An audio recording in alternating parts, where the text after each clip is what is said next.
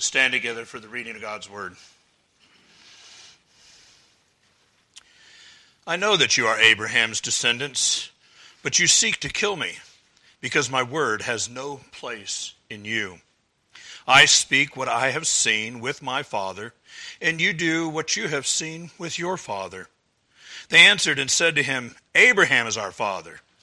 Jesus said to them, If you were Abraham's children, you would do the works of Abraham. But now you seek to kill me, a man who has told you the truth, which I heard from God. Abraham did not do this. You do the deeds of your father. Then they said to him, We were not born of fornication. We have one Father, God. Jesus said to them, If God were your Father, you would love me. For I proceed forth and came from God, nor have I come of myself, but he sent me. Why do you not understand my speech? Because you are not able to listen to my word. You are of your father the devil, and the desires of your father you want to do. He was a murderer from the beginning and does not stand in the truth, because there is no truth in him. When he speaks a lie, he speaks from his own resources, for he is a liar and the father of it. But because I tell you the truth, you do not believe me. Which of you convicts me of sin? And if I tell the truth, why do you not believe me? He who is of God hears God's words. Therefore, you do not hear, because you are not of God. Thus far, the word of God. Let us pray. Father, we rejoice to be assembled before you. Rejoice that you have appointed means of grace for us when we gather, hearing of your word, singing of your word our prayers, the sacraments, Father, but especially the preaching of the word. We ask, O God, as you have appointed the word to be the means by which the gospel goes forth, we pray, Lord, that even this hard passage will be seen as a mercy for any who are in darkness. We pray, Lord, that you would hold forth Christ before our eyes. We ask you to bless that which you have appointed. In Jesus' name, amen. You may be seated. When I was preparing to preach this text, I was uh, remembering a, a, children's book that I suspect some of you are familiar with as well. I think it's a Seuss book, and the story is Are You My Mother? You know, it's a little bird uh, is in the nest up in a tree, and the mother's gone off to find food. And the bird, being what birds do, he falls out of the nest and he lands on the ground. And so then he begins to look around. He looks, he goes looking for his mother, and he goes and encounters very animals. I recall he comes upon a dog, and he asks the dog, Are you my mother? And the dog's response is no. And I can remember when we read this with the kids, we'd say, Well, does the dog look like the bird? You know, what's different about the dog and the bird? We'd be looking for similarities and get them to be thinking along this way. Well, then the, the, dog, the bird goes on and finds a cow. And, you know, again, are you my mother? Well, certainly not. Well, at the end of the story, the little bird comes upon uh, a steam shovel and uh, jumps upon one of the prongs of the bucket, whereupon, asking the question, Are you mother? the machine fires up. Obviously, there's an operator in there, and it snorts and it lifts the bucket up and moves and brings the bird back to the nest, opens the bucket, drops it in the nest just as the mother returns with a worm. And again, the question is, Are you my mother? Well, of course, the answer is yes. There's the resemblance. There's the way the bird looks like its mother, and we talk about that the children. You can talk about, you know, how we are similar as well. And, and you can, if you're so inclined, you can say, well, you know, why are we made in the image of God? We could talk about those things as well. Anyway, as we consider the question, "Are you my mother?" It's uh, you can see what I thought about because the real question that's running through this text is, "Who's your father?" You know, there's claims that are made here by the Jews, as we call them, the Jews, the Pharisees, the leaders. Um, who is their father? They're claiming, making claims of a father, and Jesus has made claims. We're in this larger context of Jesus claiming that which is the truth, that he has come from heaven, he's been sent forth from the Father. Uh, he sees the Father, he does as the Father is doing, he speaks as the Father is speaking. And of course, there's this great controversy because these men are blinded spiritually and they just see a man who they know to be Jesus of Nazareth, Joseph's son, Mary's son. Are not his brothers and sisters with us? But Jesus is pressing the question upon them that they should know who is their Father. Thus, I've titled the sermon, Who is Your Father? Jesus, having made this announcement, continues to defend himself, and rightfully so, that he has come from the Father, that God is his Father. And he has been given examples and evidence that demonstrates that he is from the Father. And yet, many of those that he's engaged with are, are very confident that God is their Father. Now, as you heard the text, there's, there's a, a, a very uh, directness to it. Uh, Jesus speaks very matter of factly to them. And yet, as it unfolds, you can see Jesus is also compassion. When God confronts us with the realities of who we are, that is a mercy. We saw that with the woman at the well. Uh, we saw that with the man uh, beside the pool of Bethsaida, that Jesus uh, confronts with the law, showing the need that we have of him. And remember that the most recent pronouncement that Jesus has made as far as the I ams is I am the light of the world. He is the light, he's the truth, he's the one he says who sets men free. Here, John records the exchange that follows on after that which we considered last week. And it's very useful for all of us that read it, that hear it, for in it we find the truth. We can access this, the, the measure or the standard that, that Jesus sets out to answer the question for ourselves Who is my Father? And that is a vital question that we should know. Who is my Father? That we should not just assume as these men, because they're Abraham's sons, that therefore God is their Father. Jesus completely disavows them of that. I'm going to use three main headings. Very simple. Is Abraham your father? Is God your father? Or finally, is Satan your father? Or the devil, as Jesus refers to him. So we begin with Is Abraham your father? In this conflict between Jesus and the Jews that day, the Jews claim Abraham as their father. And therefore, they assume because Abraham's God was the living God, that God in heaven is also their father. In verse 37 that we begin with, Jesus for the sake of the argument, grants that I know that you are Abraham's descendants. Jesus' statement is really focused upon the physical realities. Abraham, Isaac, Jacob, Jacob's 12 sons, these who are before him, they all will have descended from Abraham down through Jacob and his 12 sons. And Jesus grants that this is true according to the flesh. They are all part of 12 tribes of Israel. But there is something that's out of sorts. Um, you want to uh, do, they, they're wanting to do something that Abraham never wanted to do. Even as he says, You know, I know that you're Abraham's descendants, but you seek to kill me. Now, we've seen that surface uh, several times that uh, officers have been sent to arrest Jesus. We had the record of how they were plotting, they were determined, they were resolved. They must destroy this man. He is upsetting their their structure, their regime, their, their position, their power, and they want him done away with. And Jesus knows this, and he just directly says it, but you seek to kill me. In this time, he says, Why is this true? Because my word has no place in you my word has new place in you. Father Abraham, who they claim, longed to see the day of Christ.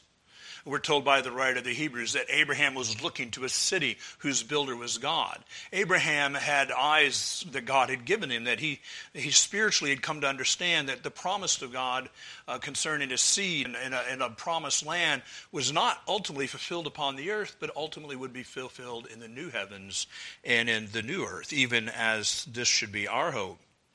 And God had promised through Abraham's seed that this would come to pass. Paul makes it very clear, I believe, in, his, in Galatians, that he says seed singular, not just Abraham's son, his seeds, but particularly his seed. And of course, this is echoes of the promise that God made in Genesis 3:15, that there would be the seed of the woman who would crush the serpent's head, even as the serpent bruised his heel. Abraham, father Abraham, he heard the word of God. He was in the Ur of the Chaldees, and God calls him. He says, Abram, as his name was, then get up and go to a place that I will show you. And Abraham obeyed God. and it was accounted to him as righteousness. And he went forward, going as God directed him to go. Now, we've seen in these recent chapters that many of the Jews loved to see Jesus do signs and wonders, and we've been told several times that they believed Jesus. We've made the point they believe, that he was a miracle worker, that he was able to do signs and wonders. Uh, there was among some the idea that he's a prophet sent from God. But the indictment that Jesus renders here is they rejected his word. I think it was last week that I pointed out after uh, the miracle of the feeding of the 5,000. Then Jesus gives a long discourse. He preaches. And they heard that and they said, This is a hard saying. And many turned away from following him upon hearing his word. Faith comes by hearing, and hearing by the word of God. Faith does not come through signs and wonders and miracles. And here, Jesus is rather direct. My word has no place in you. And, and in the context, he's making the point that, therefore, you're not truly Abraham's sons. He continues to expand upon this. So, although they were physically descended from Abraham, they were not the spiritual sons of Abraham. The scripture teaches that even though you're not born of the Jews, you can be a Gentile, as many of us are. We're not descended physically from Abraham or the 12 sons of Jacob, but indeed by faith, believing God's promise, we become the true sons of Abraham. This promise, blessing on Abraham's seed, of course, is Jesus Christ, who is engaged with them. He is the one who is even speaking to them. And Abraham could not possibly be their spiritual father because they had no claim on the blessings that God had promised. Now, Jesus alludes to the reality that they have another father. He says, I speak what I've seen from my Father, and you do what you have seen with your Father. Now, he's going to do this twice before he tells them very directly who their Father is. But once again, we see Jesus, the living Word, God come in the flesh, preaching the word. He speaks, and as he said many times, as we'll continue to see him, he says, I do what I see my Father doing. I say what I hear my Father saying. He's the word of the Father. He is the word become flesh, and he is faithful as an ambassador, faithful as a messenger, faithful as the living word to pronounce the word of God. And those who have a part in him delight in that word that he speaks. But these men, the indictment is laid out of them. You do, uh, you, um, my word has no place in you. And Jesus says of them, not only that, you do what you have seen your father do. They get the illusion. You know, he's implying that God's not their father and Abraham is not their spiritual father because Abraham obeyed the, the Word of God, and they do not. And so again, they react to what Jesus has said. You see in verse 39, then they answered and said to him, Abraham is our father. You know, they, they proclaim this, they announce it, they, they're arguing that no, Abraham is our father. Even though Jesus began with the acknowledgement that they are descendants from Abraham, there's something missing. There's something different about them. They don't believe God. God's word has no place in them. Jesus says to them, If you were Abraham's children, you would do the works of Abraham. What is it that we see about Abraham? Remember when we were in Romans that it was laid out that Abraham believed God. He was obedient to God. James takes it up when he's talking about how faith without works is a dead faith. It's not a saving faith. And he gives the example of Abraham, who 20 years after getting up and leaving, uh, more than 20 years actually, leaving Ur of the Chaldees, he has his son Isaac, who is um, a youth, and God says, Take your son, your only son Isaac, the son of promise that God has said, through him I will give you many descendants. God says, Take him up to the mountain, and I will show you, and sacrifice him. And Abraham goes. And I believe it's the writer of Hebrews tells us that he believed God's promise that this son was the son of promise and that God could raise him from the dead. And so he's prepared to strike his son when God stays him and God provides a lamb in the thicket. A beautiful picture of the substitutionary death of Christ. Jesus is the lamb. Abraham demonstrated, Abraham's faith was demonstrated by his obedience to God. He did what God said. And Jesus is saying to these men, if you were Abraham's children, can we say, you would do like Abraham? You would do the works of Abraham. You would obey God. You would obey and do that which God has called for him to do. But it's even worse. Verse 40 But now you seek to kill me that's really what's in their heart. He said that twice in this text, verse 37 and again in verse 40. He knows what their motives are. And he keeps coming back to that. If indeed you're sons of Abraham, if you're sons of God, as you claim that you are, why is it that you seek to kill me this time? What does he say? You seek to kill me, a man who has told you the truth, which I heard from God. Again, what does he say? Abraham did not do this. Jesus is being very direct, but you see there's something of a, a, a trying to open up. He's you know, laying it out. He's giving them a clear picture of who they are and how uh, in conflict they are with Abraham, how different they are from Abraham, how they're, the way that they behave is not at all like Abraham, who's they, who they claim is their father. They are determined to kill him. Abraham did not do this. Abraham looked to this seed that God promised would come. And again, because he believed the word of God, it was accounted unto him as righteousness. These men want to kill Jesus. Verse 41 then, Jesus again alludes to the fact that they have another father. So as he's told, made the indictment, now you seek to kill me, a man who has told you the truth, which I heard from God. Abraham did not do this. You do the deeds of your father. They're claiming Abraham, they're claiming God, and Jesus keeps telling no, you have another father. You ha- you're doing what your father does. And, and they understand the point that he is making, that he's alluding to have another. Again, if Abraham is not their father, as Jesus claims, they conclude, well, then we must be illegitimate children. And that's what they say in verse 41. Then they said to him, We are not born of fornication.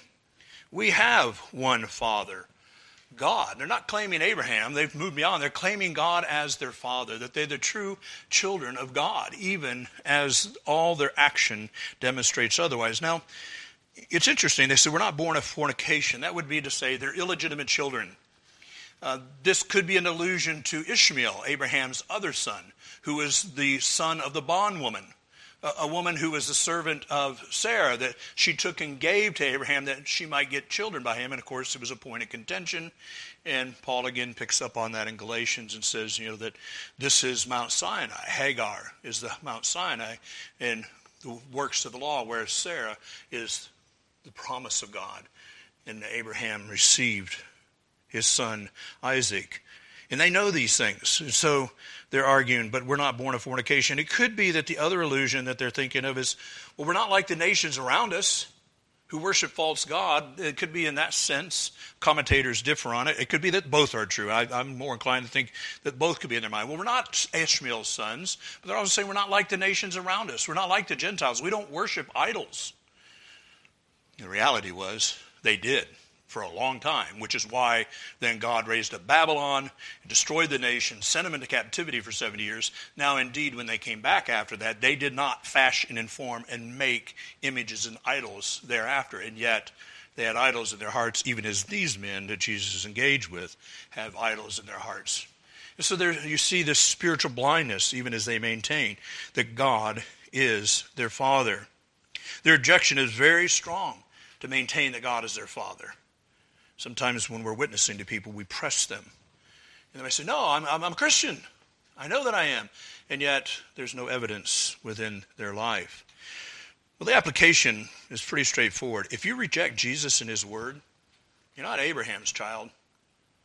You're not God's child, which is our next one. Is God your father? So Jesus made it clear. The answer to the question that these men would be asked is Abraham your father? No, he's not. Only according to the flesh and there's no value in the flesh. So, secondly, we consider as God your Father. Jesus makes a case against the Jews with great strength in his words at this point. In verse 42, Jesus said to them, If God with your Father, you would love me. Twice, he's rightly indicted them that they are determined to kill him. They're, they cannot deny it, and they do not deny it. because that is exactly what is in their heart. Jesus said to them, You maintain that God is your Father. If God were your Father, you would love me. And they hate him. They want to destroy him because he, as the light of the world, has brought the light of truth, and it is focused on the realities of their hearts and their, their disobedience and their corruption and all the way they carry on. You think just back to the beginning of this chapter, the woman caught in adultery and, and the conniving and the scheming that they went through in order to entrap Jesus in that case. They don't love Jesus, and they don't love God. But notice the connection Jesus makes. If God were your Father, you would love me for I proceed forth and came from God, nor have I come of myself, but he sent me. If God was your Father, you would embrace this. You would accept this. Now, we understand from the Scriptures that we only can come to understand this by the working of the Holy Spirit in our hearts. We're dead in our trespasses. We have a heart of stone. We're blind. We have ears that cannot hear, eyes that cannot see. We don't have a heart of understanding. This is what God does for us. These men are in that place, even as they boast and know. They, they are teachers of the law. They know all these things. You remember the engagement with Jesus and Nicodemus, where he's talking really about these same things about for salvation. He says, Are you a teacher in Israel and you don't know these things? And so he makes this indictment. If what they were claiming, that God was their Father, were true, they would have come to understand and believe that Jesus came from God. Now consider this. If they're truly children of God, then they would know that God uh, that Jesus was sent into the world by the Father. For God so loved the world that he gave his only begotten Son, that whosoever should believe in him should not perish but have everlasting life. This is the fulfillment of the prophecies. This is the promise that God has made.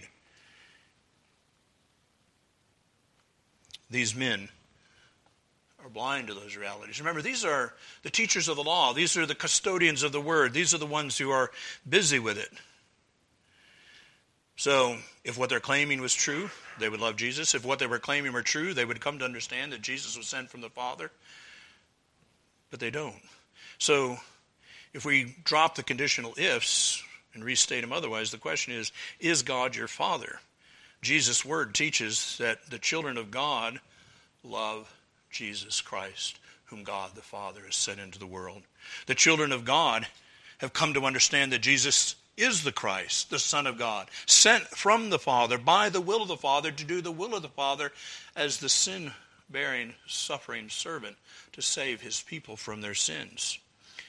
And if they were, if you, they or you are truly a child of God, you would believe in Jesus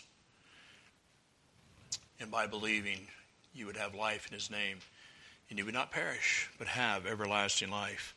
Salvation, of course, is by faith in Christ alone.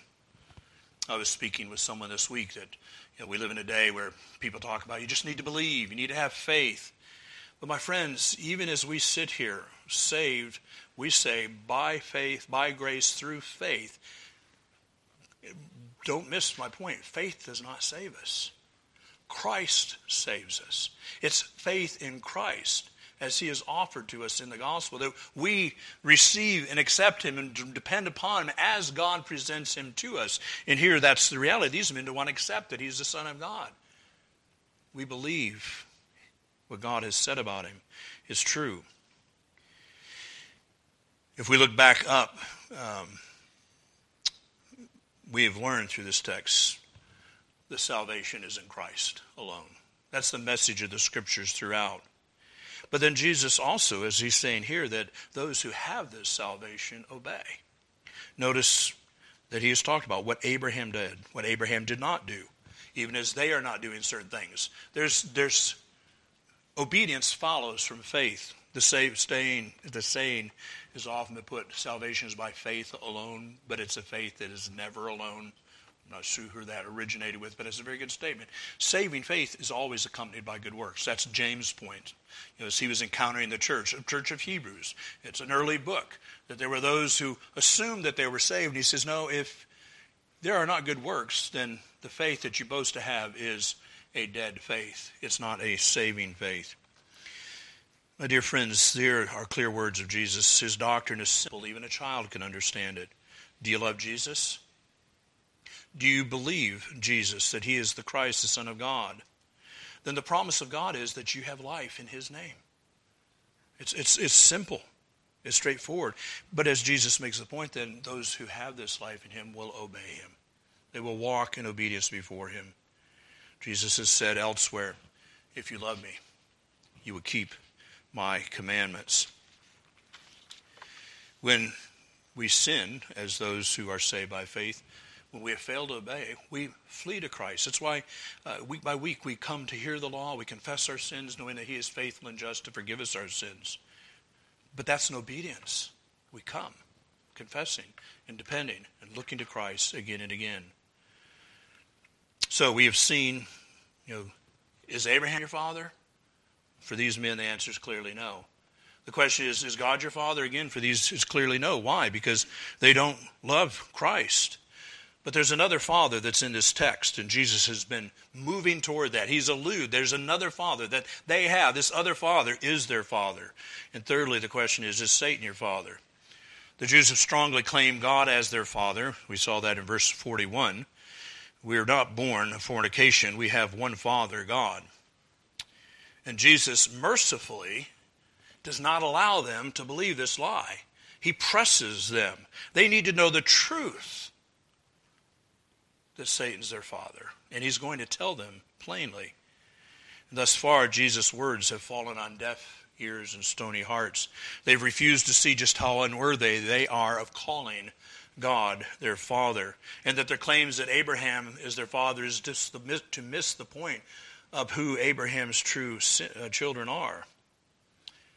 The Jews nor any other person can claim God as their father as long as they reject God's Son, Jesus Christ.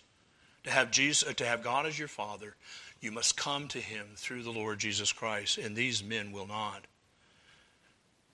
The Father so loved that he sent his only begotten Son. It's essential that we believe that, that we understand it. If you reject the Son, then you've rejected the Father. Furthermore, verse 43 Why do you not understand my speech? See, here again, it's about words. Words make the difference. Jesus is the Word. He is the living Word. It's through the preaching of the Word that the truth goes forth. And Jesus answers that question that he asked himself Why do you not understand my speech? Because you are not able to listen to my word. We refer to this as the doctrine of human inability. It's the result of our total depravity, that we're dead in our trespasses, dead in our sin, that apart from the working of God, we can't understand the Word of God. It's just so many words. We do not understand. The word does not come into us. It has no place in us. And Jesus makes that very clear. You know, there's a rebuke in that, but that's also, there's a mercy that he's telling them the truth. Because you're not able to listen to my word. These scholars of the Old Testament scriptures should remember that the promise of God in the new covenant was he would take out a heart of a stone, which renders someone dead, and he would give them a heart of flesh. And when he says, You're not able to understand or not, not, not able to listen to my word, they should have understood that they have a heart problem and that they're in the wrong relationship with God. Furthermore, these Jews have the book of Moses Moses prophesied of the coming of the Christ. They have the Psalms, the wisdom literature, they have the writings, the history books, they have all these things. And what is it that we understand? All of the Old Testament testifies to Christ. The two walking on the road to Emmaus, Jesus walks with them, and he opens up the Old Testament canon and begins to explain to them how all these things had to do with him. These men are scholars of these things. If anybody should have recognized the Christ when he came, it should have been them.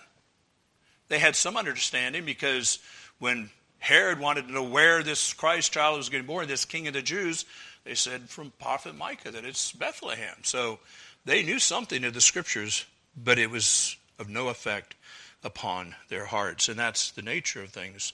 Children of the devil cannot see or hear Christ when the word is read or preached. That's humbling for us all. Have you heard Christ? Do you see Christ? Do you have an understanding when you read the scriptures about Christ? God has worked in you.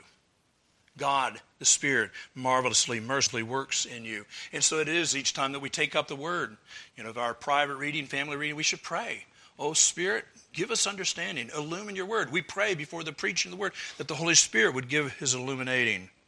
word. Paul writes, The natural man does not receive the things of the Spirit of God, for they are foolishness to him, nor can he know them, because they are spiritually discerned. So if you're dead spiritually, you can't understand it.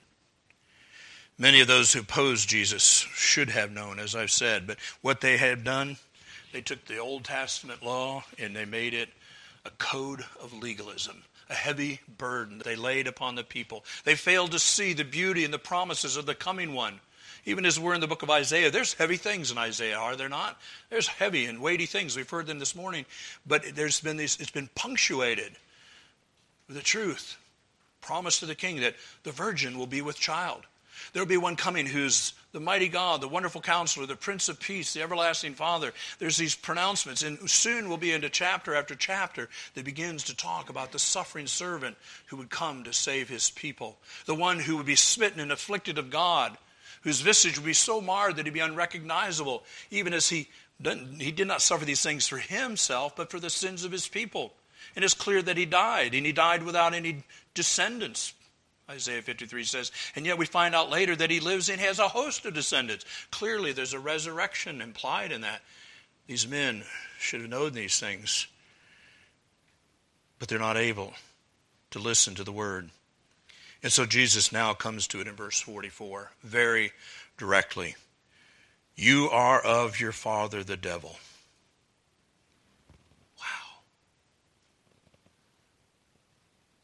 You ever witness to someone and tell them that? It's not usually the way we start, is it? Jesus confronts him. You are of the, your father, the devil, and you do the desires of your father.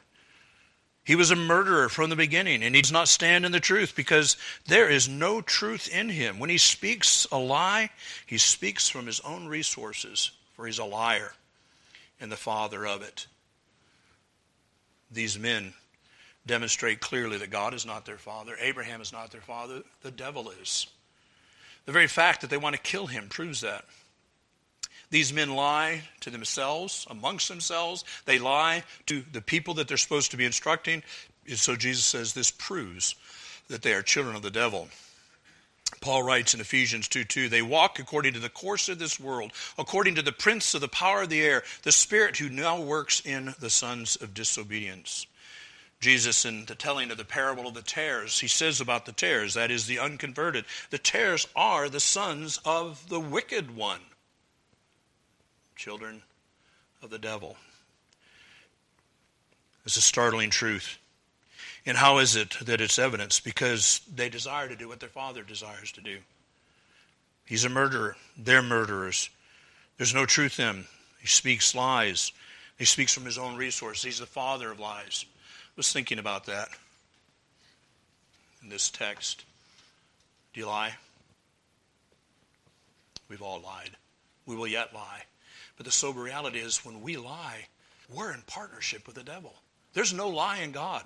Lying has nothing to do with God. God is contrary to lying, He is all about the truth. And when we lie, we're cooperating with the enemy. We're undermining the advancement of the truth. It destroys relationships. It harms ourselves and harms others. And it's what Satan's all about. He's the father of lies. Children, that's sober. I was once a child, but I don't even have to remember being a child. I'm tempted to lie, even as you are. We lie because we want to escape. But when we lie, we're collaborating, we're cooperating with the enemy. For lies originate with him. But Jesus also calls the devil a murderer from the beginning. I'm thankful we were in Genesis not too distant ago. Do you remember how Adam and Eve, image bearers of God, they're in the Garden of Eden. Everything, Eden, everything is pristine, pure. There is no sin. Adam and Eve enjoy sweet and blessed, unhindered communion and fellowship with the living God and along comes Satan. He's already fallen, and he cannot stand this. He knows what sin is, he knows what it is to be cast out from the presence of God. He's not content that he and a third of the host of the angelic beings are also cast out from the presence of God. And so he comes, he creeps slithering in to that beautiful, blessed place of sweet communion and fellowship, and he engages in lies. The woman was deceived Adam believed the lie. And he took and he ate. And what was the promise when he ate the forbidden fruit? The tree of the knowledge of good and evil. When you eat of it, God said, You shall surely die. And when Satan came with his lies and persuaded Adam to rebel and disobey, disobey, all humanity died. Yes, Satan is a murderer. He murdered the host of humanity. And thus we're all born dead in our trespasses and sin. Born physically alive, but dead, apart from God, without fellowship with God. Sinners only able to sin. That's all we can do. This is what Satan does. That's what lies does. That's what he's about. He's industrious. He, he multiplies. He feeds on it. He wants to spread lies. And when we engage in lying, children or adults alike, we're cooperating with the enemy. That's terrifying to think about. I'm terrified. That's who he is. Why have him as your father? Well, because of Adam's disobedience, that's where you start. But blessed be God, even you children, here you are in Christian families in a church where God's word is proclaimed and it is truth. This is the truth of God that upsets and overturns Satan's lies. It is the truth of God that is the light that dispels the darkness and drives it away. And it exposes Satan for who he is. And, and it reveals Jesus Christ for who he is. And so Jesus engages with these men he says, the devil, Satan, he's your father. There's no truth in him. He is nothing but a pit of darkness and lies. Remember how it was there in the fourth chapter Genesis? Cain rose up and killed his brother Abel. Righteous Abel. His deeds were righteous, and there was a light in them that shone light upon Cain's unrighteous deeds. It exposed the wickedness that was in him, so he killed him. And so it is that Jesus says, this is what the world has been doing. The sons of the devil, from Cain, all the, I mean, from Abel all the way to Zechariah, the servants of the devil have been killing the prophets who come with the truth, which is the light and the truth of God that brings the way of salvation to men. Jesus continues on. He's laid it out. Satan's your father. But because I tell you the truth, you do not believe me. They're trapped. They're dead in their trespasses. They are ensnared. They are held captive in the kingdom of darkness to do the will of Satan. And then Jesus says, He's told them the truth. He gives them opportunity. I think he pauses. He says, Which of you convicts me of sin? I think he pauses there. He gives them an opportunity. Just, it's not a rhetorical question where he just moves on. He gives them an opportunity. What indictment, indictment of sin can you lay before me? Which of you convicts me of sin? And if I tell the truth, then why do you not believe me? I don't know if the, uh, the tone and the tenor within those men was the same as when Jesus was there with the woman caught in adultery. He writes on the ground, whatever it is that he writes on the ground, then he, he rises up and he says, All right, whoever's without sin, pick up a stone and throw it. It's another moment like that. Which of you convicts me of sin?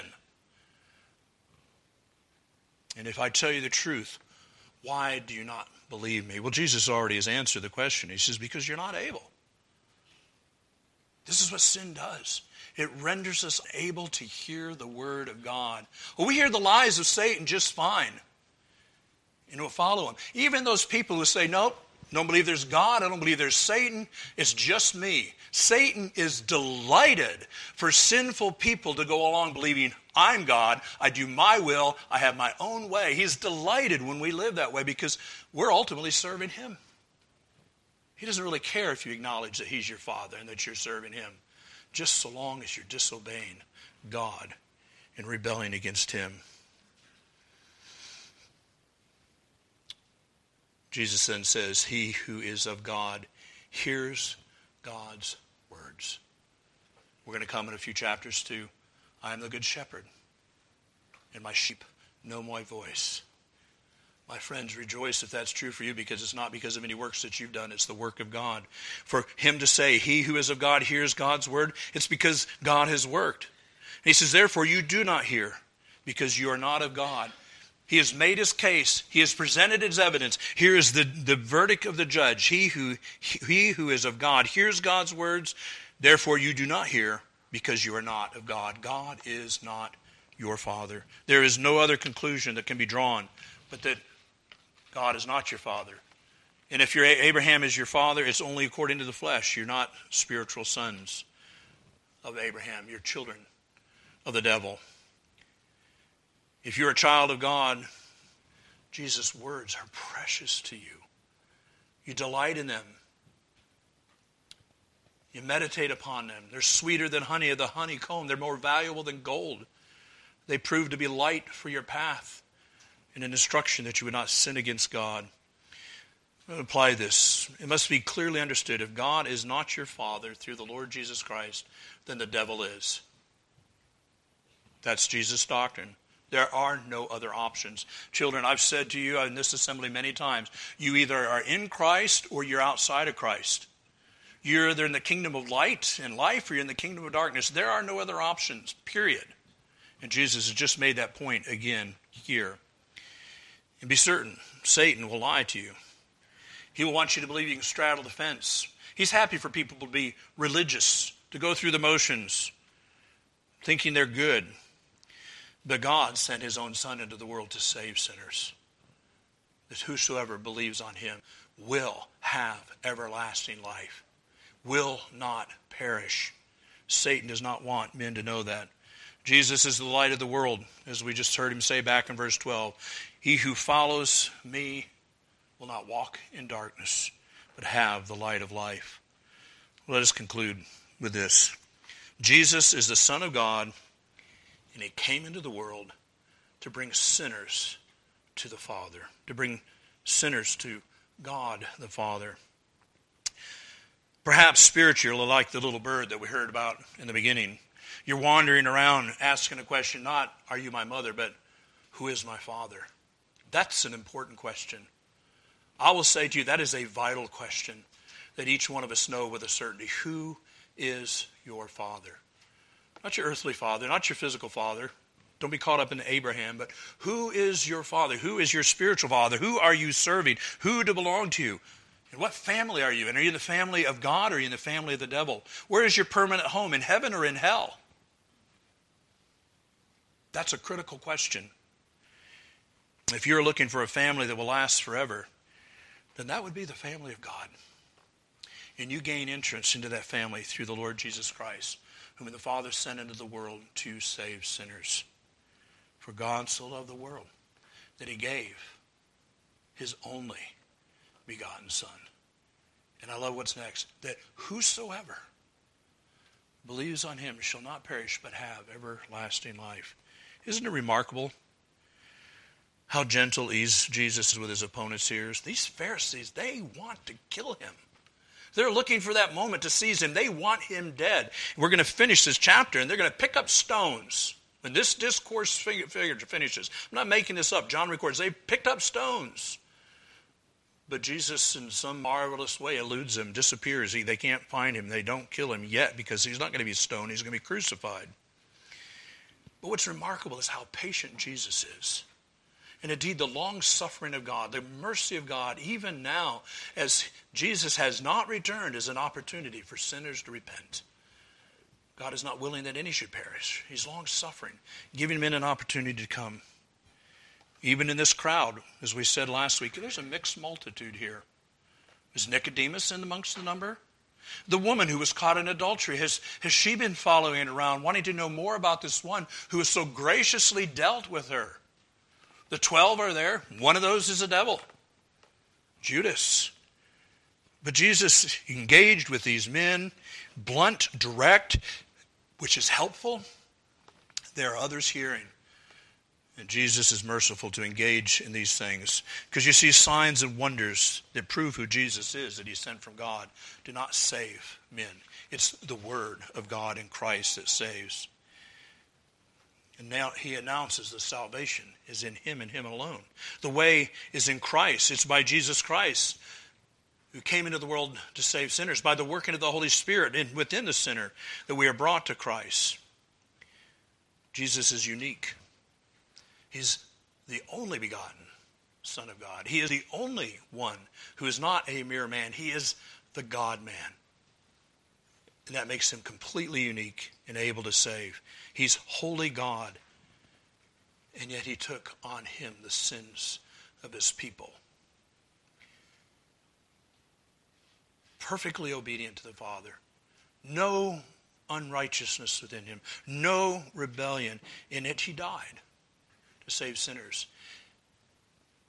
The Lord and giver of life died to save those who were dead in their trespasses. If you have not believed on the Lord Jesus Christ as a Savior of sinners, then the devil is your father. But Jesus invites you to come. He generously extends his hand. He says, Come. And he says, Whosoever will, come be saved. Whosoever calls upon the name of the Lord shall be saved. Paul says that twice in Romans in close succession. My dear friends, there is a marvelous transaction that took place in Jesus on the cross. He suffered in your place. And he offers salvation that you can stand in his place, that you can be gathered to the Father in heaven. And it is because the Father sends the Holy Spirit through the Son into the heart of a sinner that we can learn to cry out, Abba, Father. The spirit of adoption. I was with uh, one of my young men that I'm discipling this week, and I was we were talking about this, and I was just reflecting. And as as I do, and I would encourage you to take some of these great themes and meditate upon them. And I'm just astounded when I think about what I am. What my heart was when the Spirit came into it. You know, I have to draw on earthly things. Maybe you've never had the unfortunate necessity of pull the lid off your septic tank to get it pumped out. That is a nasty place. I've been standing by when cesspools and septic tanks have been pumped out, and it is disgusting. Our hearts are infinitely more foul. I've been in some big cities where there's decadence and immorality and darkness all around. My heart, your heart, apart from Christ, is more foul than that. We talked about the depth of that cave that I went into and the darkness that was there. Apart from Christ, our hearts are darker than that.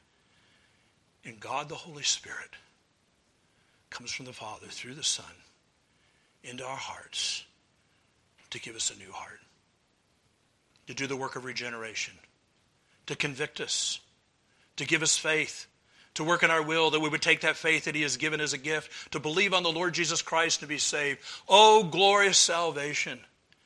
That God would offer the children of the devil salvation, that through Christ they become children of the living God of heaven forevermore. And that the Spirit who does that work comes in to clean us up, make us righteous in Christ. Well, first declare us righteous in Christ. I don't want to get into heresy there. But he who does that is the spirit of adoption. He stays with us forever. Teaching our hearts to say, Abba, Father. If you have such a work of God, you're in the family of God. You're members of the church of the firstborn. Look no further for your father. God is your father through the Lord Jesus Christ, and Jesus is your elder brother. And they are working together the Father, the Son, and the Holy Spirit. They are working together in you and me to bring us home to glory. Amen. Father, we bless you and praise you. Father, we thank you for a passage that shows us clearly who the children of Abraham are, but more importantly, who the children of you are, and even clearly who the children of the devil are.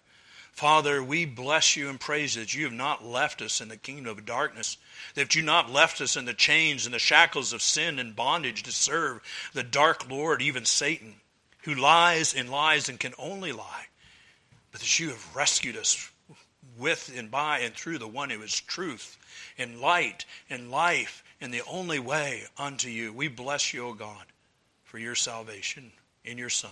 In Jesus' name, amen.